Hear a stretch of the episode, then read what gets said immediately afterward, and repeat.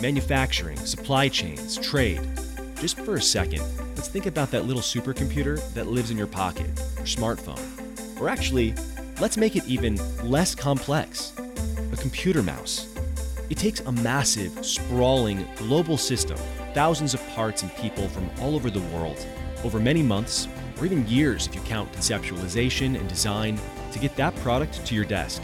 But what if you could do it all in a quote, factory the size of your one bedroom apartment in a building down the street? The city isn't just a place where we live, it's a place where we work. And as we've thought about the future of the city, I've often wondered about the future of manufacturing. A few years ago, the notion manufacturing jobs would ever come back to America was seen as not only hopelessly naive, but completely unnecessary. In the age of COVID, however, I think it's now obvious why maintaining manufacturing capability at home is so important. But might the more accurate cut on all of this look like we just change what it means to be a manufacturer?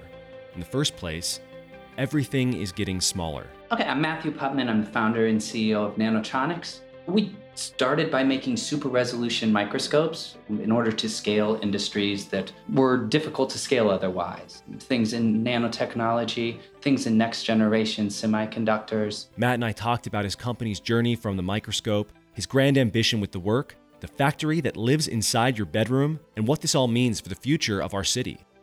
Distributed, decentralized manufacturing. It is the Nano Factory. From Founders Fund, I'm Mike Solana, and this is Anatomy of Next. With well, microscopes. So, a lot of questions right off the bat. That was a long time ago, but we ah. still do some of that, a lot of that. I guess, first of all, I mean, what are some of the contexts in which microscopes would help these different industries? What exactly is the is the work that you're you're up to? Yeah. So as, as we get into this, just so you know, we'll try to think of Nanotronics, the microscope and automation company. Um, you know, we make robotics as well and then nanotronics this new type of automating and making smart factories something we call aipc you can kind of think of those as separate businesses even though they serve the same goal which is making sure that next generation of things that we consider important in the world and that the world i think considers important. Foundational technologies are scaled faster and less expensive. So some examples of what those are. And these apply to both but certainly the microscope business is kind of specific to this.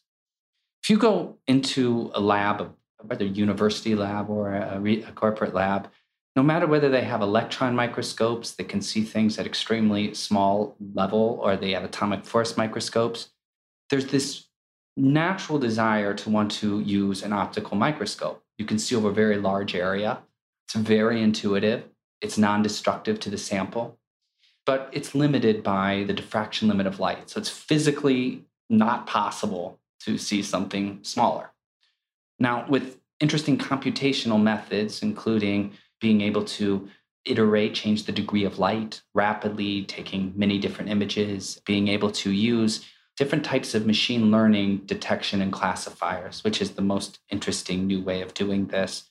You're able to see to resolve smaller than this law of physics would say you should. At least you're able to trick it. So, some of those things, the most obvious place where people want to see things small is electronics. You, you see that it's pushed the limits of Moore's law down to seven nanometer nodes. But this sort of next generation of materials that are three dimensional architectures. And they have a lot of defects, a lot of flaws, so they're expensive. By using our techniques of imaging, classifying, and then in the process of making a part, actually using that training data to make corrective action. So you're imaging, you're collecting data, you're feeding into a recurrent neural net. By doing this, you're able to bring down the costs of these things. They're called uh, compound semiconductors. And they've been getting a lot of attention, and there's some fairly big companies making them, but they're making them for things like LEDs and other not for pure processors and next generation electronics. Yeah, can you give me some examples of these tiny structures that people are working on and what your company would then do? Like, how would you apply the work at your company to those structures? I think a lot of people don't know any of this. Okay. So. I'll give four examples and then you can decide which are interesting at all or mm-hmm. which are just, I've been around it too long and start to think this is normal way of talking. Mhm. So one example, if you look at the supply chain of a, an iPhone, for instance, there are hundreds of parts, thousands probably, that go into that iPhone, and something like tens of different chips, from sensors to processors to the chips that light the screen. It encompasses a supply chain that goes goes throughout eight different countries or something. What we do is we take an image at each of those companies, at each of those layers of the process. So at one layer, you may have silicon and you're laying down another layer of something else. We're measuring both by taking images, by looking at what those images are.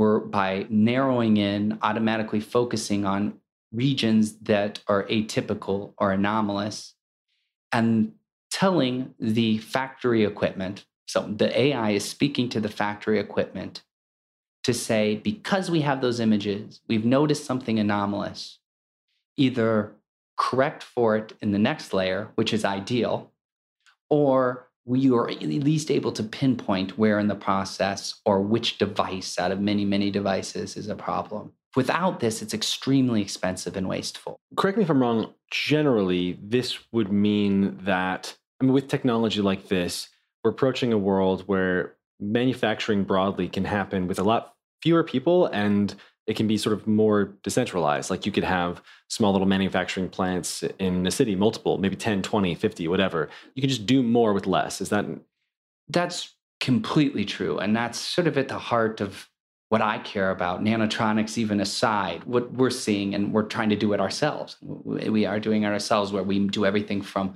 machining to assembly to testing something out in a clean room to shipping it. This vertical manufacturing in a small 45,000 square foot building. This is what our customers, whether they're making quantum computing chips, whether they are doing uh, genome sequencing equipment, they can also avoid this crazy long supply chain Yeah. that involves a lot of people in countries? And countries. throughout modern history, really since World War II, we've increasingly been looking at a manufacturing industry that is distributed globally, but still like controlled by a handful of massive players. This is bringing us to a place where you can, we're like a little bit closer to a place where you can sort of build everything that you need, like right at home. Yeah, you see hints of this already with 3D printing, for Mhm. instance. And we actually did a lot of our prototypes by thinking, how are we going to simulate a factory? And I thought just simulating it on a computer wasn't sufficient enough. So I thought, when you think about a lot of factories, we got you know 50 3D printers and optimize those printers by using AI. That's a little factory. The barriers to entry are fairly low if you're going to make a physical thing using something like a 3D printer. The next layer of that is using something like a, a reactor, which is still not that expensive. I mean, I always said that the next, you know, a long time ago that it would be nice if the next factory was built in a dorm room, not the next social network. Right. And that's getting to be more and more possible. And that's where we want to head to make this barriers to entry to getting into making foundational technologies similar to what the barriers to entry for making an app were over the last 20 or 30 years. Can you give me a sense of how manufacturing works today? Just like paint me that picture. And then what is the world that you're working towards? Sure. It's generally been an increasing trend over the last 60 years to move in a horizontal fashion for manufacturing. It seemed like the certainly logical path in a shrinking world. If you have a world where there's more and more free trade, go ahead and have partners. If there's cheaper labor one place than the other, take advantage of that. This is the way that people have generally been thinking. So you have a headquarters that might have some research. So it's this fancy building of PhDs, and they're doing research. They don't, not quite sure which parts of what they're doing will get out into the world. It moves yet to another facility where they do engineering. And that engineering, part of it will be looking at last generation. This could be all in one country, this could be in multiple countries. And then you start sourcing to different partners, companies you don't know. So you will have, like I was saying, with a, with a smartphone, you will have a different supplier that'll make your screen, a different supplier that'll make your chips, and then somebody else to assemble it. it's been traditionally in the you know in the last decades in China, the thought being that the labor was cheap and that things can be done by hand. And then you have something that not a single group could have done on their own. It's sort of a interesting narrative of the last 80 years or, or, so, which you can't understand anything that you know you can actually hold in your hands. I think it was Matt Ridley that said a, a computer mouse was touched by a million people. Mm-hmm. So that there wasn't a single place that you could do this. And there's this famous essay SAI pencil. This about supply chains being confusing. I'd like to challenge that idea and say now we should be able to print a mouse. We should have start four, to finish. Four yeah, pieces, start. four pieces of equipment in the size of a room where we are. Which, by the way, we're in this you know small room. Mm-hmm. We should 10 be able, feet by ten yeah, feet. Yeah, exactly. We should be able to make a computer mouse. So that logic of the necessity for complex supply chains, I don't think is necessary going forward and shouldn't be desirable. Not because we want to isolate ourselves, but because we'd like a lot of small factories all over the world that it's better environmentally.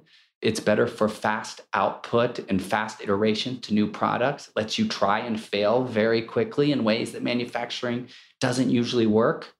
And you know, we're doing that with our little factory. It's, you know, we make robotics, motion control, and our microscopes. But we're also encouraging this for friends that have other startups that are fairly well financed startups, but also some larger companies that are looking at doing it this way.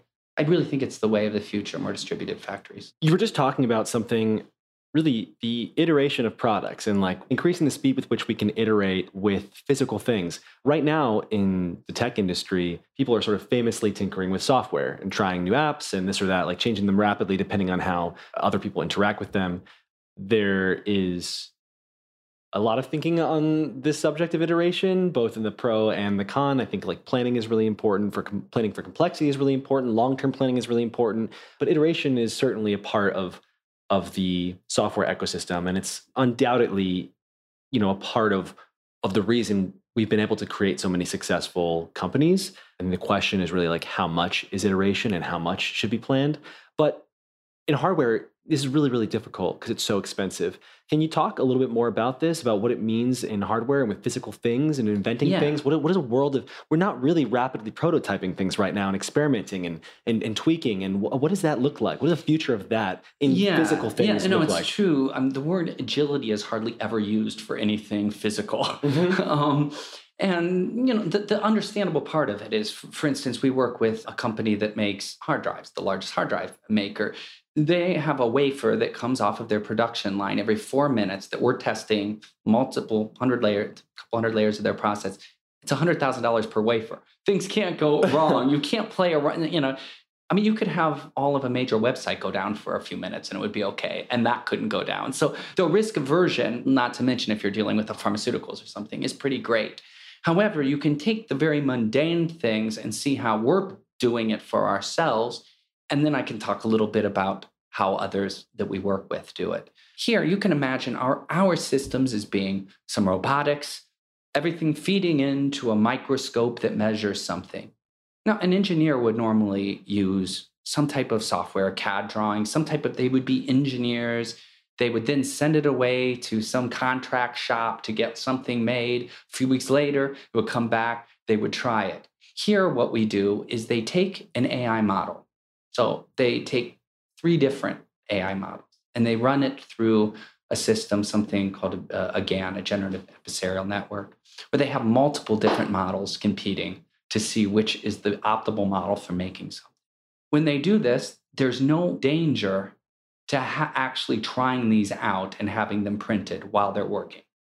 So they'll have a part that's 3D printed, maybe not robust enough to be in production, but a 3D printed part that they can take and put into our machine to see if it works.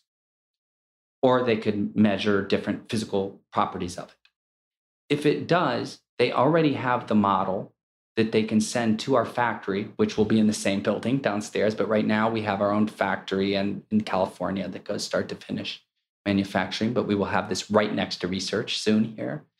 And they will just click a button and it will be machined in whatever material want and go into our into our product. So it's completely agile. It's as fast as recompiling code. And it's mostly automated. It's wow. mostly done through the AI models themselves using reinforcement learning agents, doing a number of different models. There was a time when we get a call from NVIDIA that Nanotronics was one of the largest users of AWS for neural nets, was shocking. Us a little company, and we're using more. Than, but that's because we really abide by this philosophy that if we can, if, if we can use the power of neural nets to be able to iterate hardware almost instantaneously, then we should. Once we already have those models picked, we can make those local, and we never have to deal with with any cloud server again. But this is how we can iterate very quickly.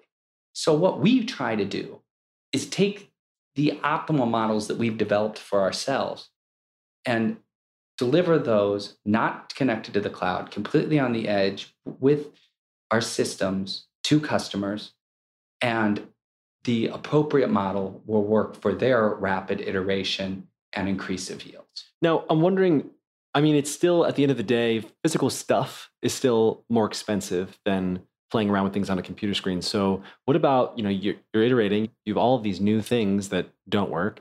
How do we recycle? How do we like take them apart and start over? Is there anything in there that So this is what's most exciting to me and it sort of came from inspiration from one of our advisors, Eric Drexler, who coined the term nanotechnology in 1986. And this inspired me since 1986. Shows I'm an old guy Silicon Valley, which is that it's not about recycling if you make it perfectly the first time. So the way that we do this is we don't go as far as doing molecular nanotech yet. Nobody's quite doing it yet, although we're getting kind of close with other companies. But if you imagine, I'm just going to give the 3D printing example, but you can imagine this if you're layering chips, if you're doing genomic sequencing, if you're making LIDAR, you can imagine it for any application. But imagine it with 3D printing. If I were to take a layer and print it, so say there's 500 layers to a process of printing, and I were to print one layer and there's an anomaly in it, or even worse, there's an anomaly in layer 50 and you've just wasted something. Instead of stopping that, because you have reinforcement learning agents that are rewarded or penalized, just like AlphaGo did with, with the game with the game of Go, you do the same thing in a manufacturing environment and you say, that move, what is the next move I need to take to correct for that anomaly on that first layer? So you have a group of reinforcement learning agents that don't care about what happens on a single layer. They care that it optimizes it for being as good as possible, for having the qualities that you want at the end. How are you defining good? You can define it in a number of ways.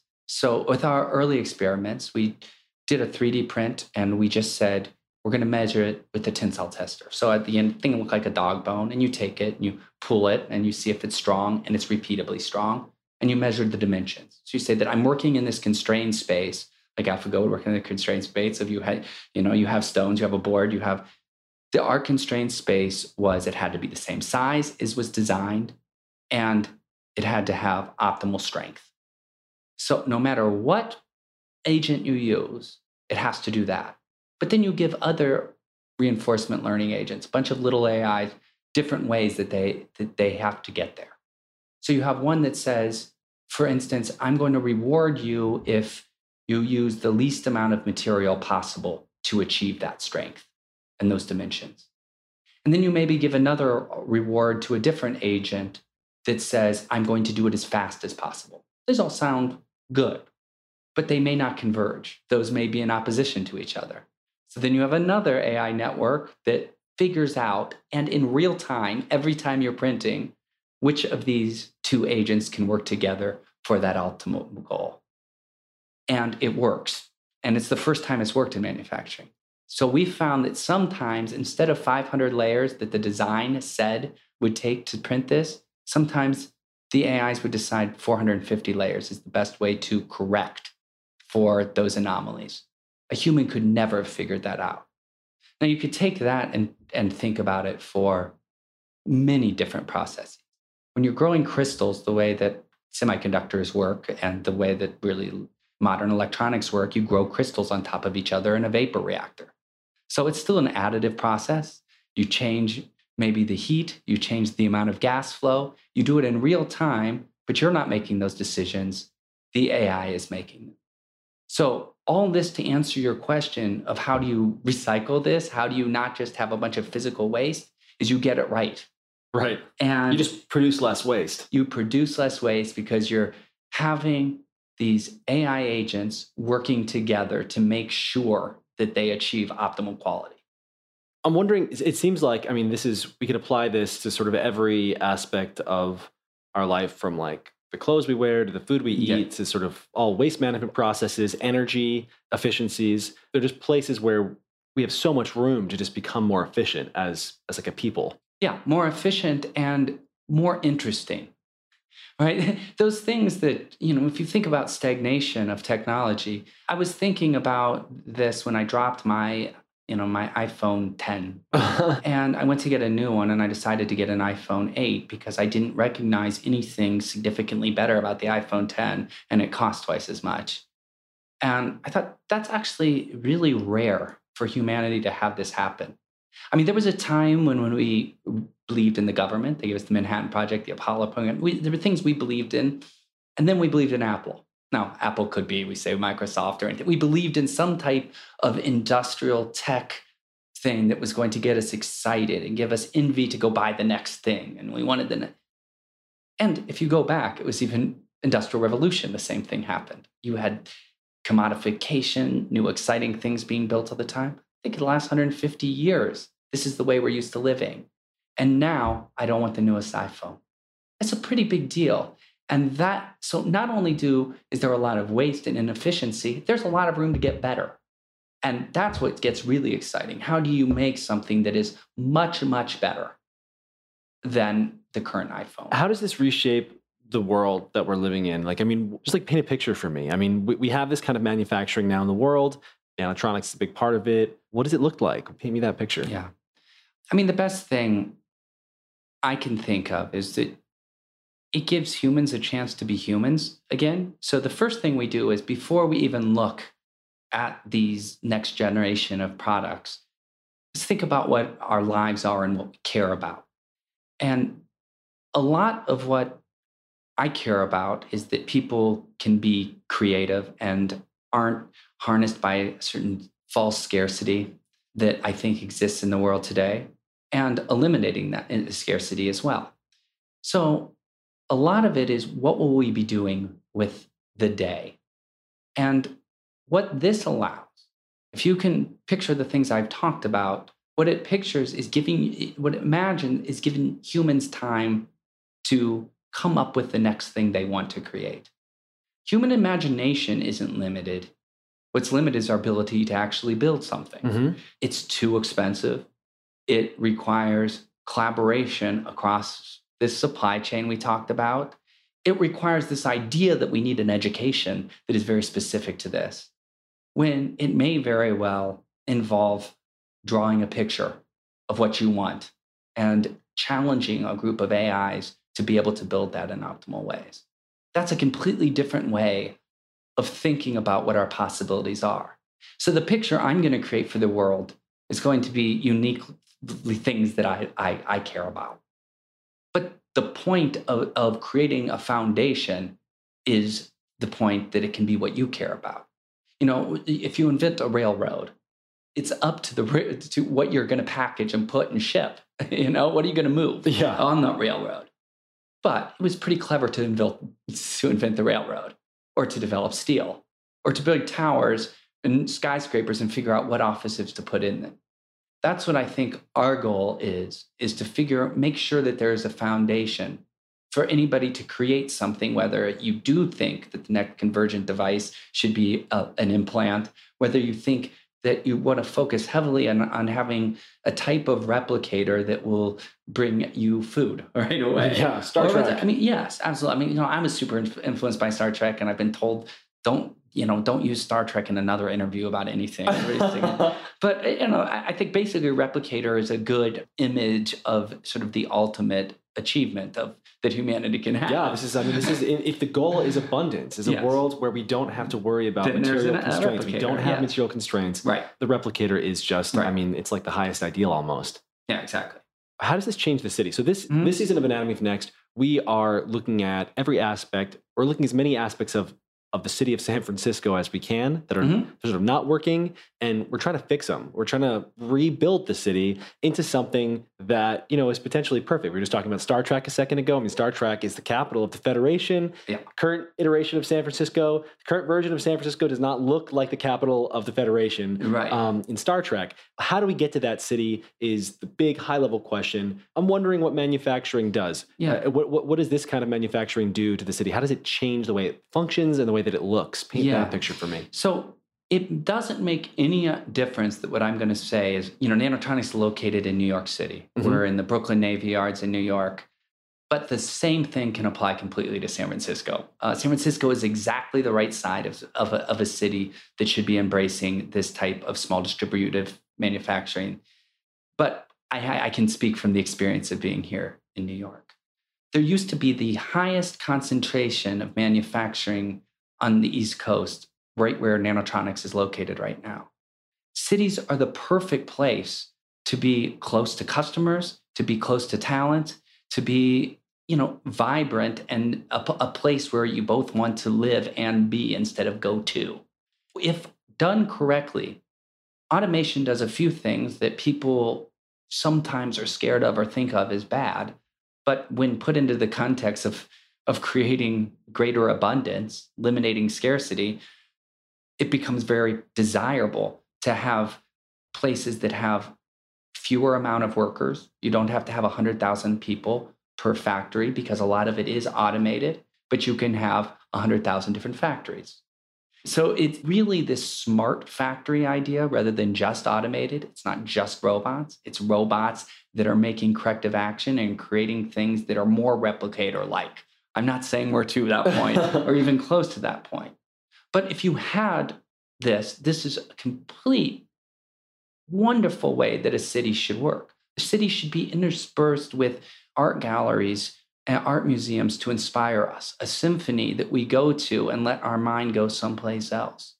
We should walk the streets and smell the streets and see the food and the di- different cultures interacting and colliding, and then go and create and build things. Right, we're- that's the possibility. Yeah. and we're and we haven't thought that way in a long time. Well, we couldn't because we have separated the Imagineers, so to speak, and the manufacturers by a tremendous amount of physical space. Yeah. We physically put space between them. And so, of course, it's like things are going to slow down if we're imagining over here and then sending something to a shop across the world and then they're building exactly what we said and then it has to be shipped back to us and then we have to look at it and then we have to see if it the way it interacts with the people around Right. us it's like there there's just all this space between us Yeah. and this closes the space the future is sort of closing that space it's re-engaging maybe with the people around us Exactly. I mean, eh, you know, and some of the some of this is you, you could blame the fault of cities or fault of industry or academia, whatever it might or be. the but- internet i mean i love Or- the internet the- and the promise of it but in a, in, in a way it's allowed us to sort of escape each other Yeah,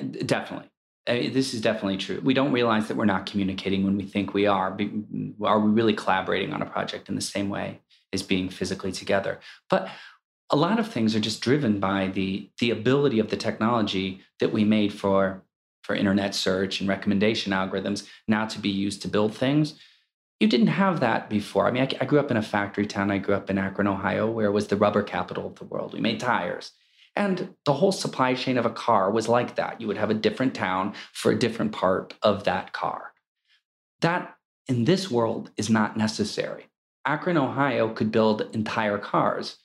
I think you need this, these, these cities that have a couple hundred thousand people to several million people become perfect manufacturing towns in this type of world. And that's kind of new. I mean, you can now look and say that it doesn't make sense that General Electric, and we can see this if we look at how well General Electric has done Mhm. recently, but that they have a big research center in upstate New York. This is massive research center, and there's no production at that place. That doesn't make sense to us now. Pre World War II, it might have made sense, but that's not necessary anymore. Put them right in San Francisco, right or I'd say in New York is nice too. you know another thing that people are just sort of endlessly talking about right now is the way that robots are going to take our jobs. Now, I think the, really scary thing about this for a technologist should be that I don't really see this happening like right now. Like we, we kind of don't see automation does not seem to be working quite the same way that people thought it was going to work a handful of years ago. You know, we're talking about like universal basic income and stuff to to pay for all these people who are supposed to be jobless. Well, I don't where is the mass joblessness? Don't see it. But in a world where automation is working, and suddenly you have all of these people who can manufacture themselves. I mean, the big fear was how are we going to reschool all of these people who are doing one thing and get them to do another thing in this world it's, it's sort of it's easier to be a manufacturer it actually empowers more people to be working with computers and machines yeah there's so much there to what what you said that i think about all the time i also certainly don't see a world where automation is taken over yet that said i'd like to see a world like yeah. that the goal of humanity i can't imagine being wanting to do the jobs that robotics could replace. And that can't even be white collar jobs. This right, idea like spreadsheets that, and yeah, punching numbers into exactly, columns. Exactly. It's not it's not just what you're going to replace the factory worker that's breaking his hands all day. No, I mean there's a lot of monotony and a lot of jobs. I think we should automate as much as we can. I think we should bring as much productivity because of that. And I think then questions of UBI and things like this are are great. Why not? right? That there becomes enormous amounts of, of money in the system, and that's a great idea. Then people can, to my point, think about being creative and doing things and being builders. I guess and builders can mean so many different things. I do have one kind of weird fear. In a world where everything is automated in this way. It seems like we have layers and layers and layers of computing, you know, like computing layer on top of computing layer on top of computing layer, helping us build and design things and kind of thinking for us. What happens in that highly complex world when something breaks down and people are sort of not capable of thinking on their own anymore? Okay, there, the first answer is the more you automate, the more time you give people to learn how to think which is I think more important than retraining. Uh, retraining is is kind of a funny thing because as soon as you retrain somebody for another job, that job becomes no longer the job that they need to have. And but freeing up people to think, and that doesn't always mean you know reading great philosophy. There are a number of ways that you can learn to think. We find here that great gamers are really good at being creative and building the things we need to build. But you have to have time to be able to play games. So people, I always say that one because, well, if you if you don't have a job, you'll just play video games all the time. Well, those are the people I want to go and grab to work in animatronics. But that's uh, so ultimately they get to think more. But then also, I go back to a point I made earlier about supply chains. We don't know how to make anything right now without these computing layers. We don't know how to make the mouse that a million hands had to touch to get there. So the worry that an automated system that is in a 10 by 10 room is going to be too smart for us to ever have to think about how to make something seems very strange right, me. You're saying we already live in that I world where we don't understand how anything we, works. We live in that world much more than the world that I'm talking about. It's the world I'm talking system. about, you can you can still debug the system. Yeah. I can't de at least to some extent reverse engineering becomes a lot easier in a system that is confined to this room than across a supply chain of 600 different suppliers and a million different hands that have touched it. I love that answer. I guess my last question is what don't I know I don't know about this? I'm not an expert in any of this kind of stuff, so I'm wondering if there's like a question I didn't ask, like what is the question I should have asked? What's the what's the thing that people should be thinking about here? What are you excited about? This isn't nearly as concise of an answer as you want. But I want people whether they feel they have power or they feel they don't have power to get over the despair that there is nothing to look forward to anymore. And they don't need to do that by listening to me talk about it here. They can do this by touring our factory. They can do this by trying themselves and seeing what could happen with just some guidance as to what that is. So, giving hope is not just about, it's not giving hope in a kind of religious sense of there's a world out there that may happen one day. It's saying this is already being built. Let's go and take a look and let's challenge it and say, I want to make something that I just thought of and not be embarrassed to say it because it probably is possible now. It's like getting over the sense of not being able to do things, which is weird. People are maybe weirdly they have this strange sense of powerlessness that there seems to be so many amazing things all around us, but people don't feel like they can participate. Well, I, I think that they're rightly disillusioned by the things that are looked at or that do have power right now. If you know that the thing that is the most powerful in the world is an advertising engine, once you figure that out, it's not incredibly exciting and hopeful for what you can create. right. It right. may be very useful for how you navigate life. You can do search better, you can have maps that are better, but it doesn't empower you to create.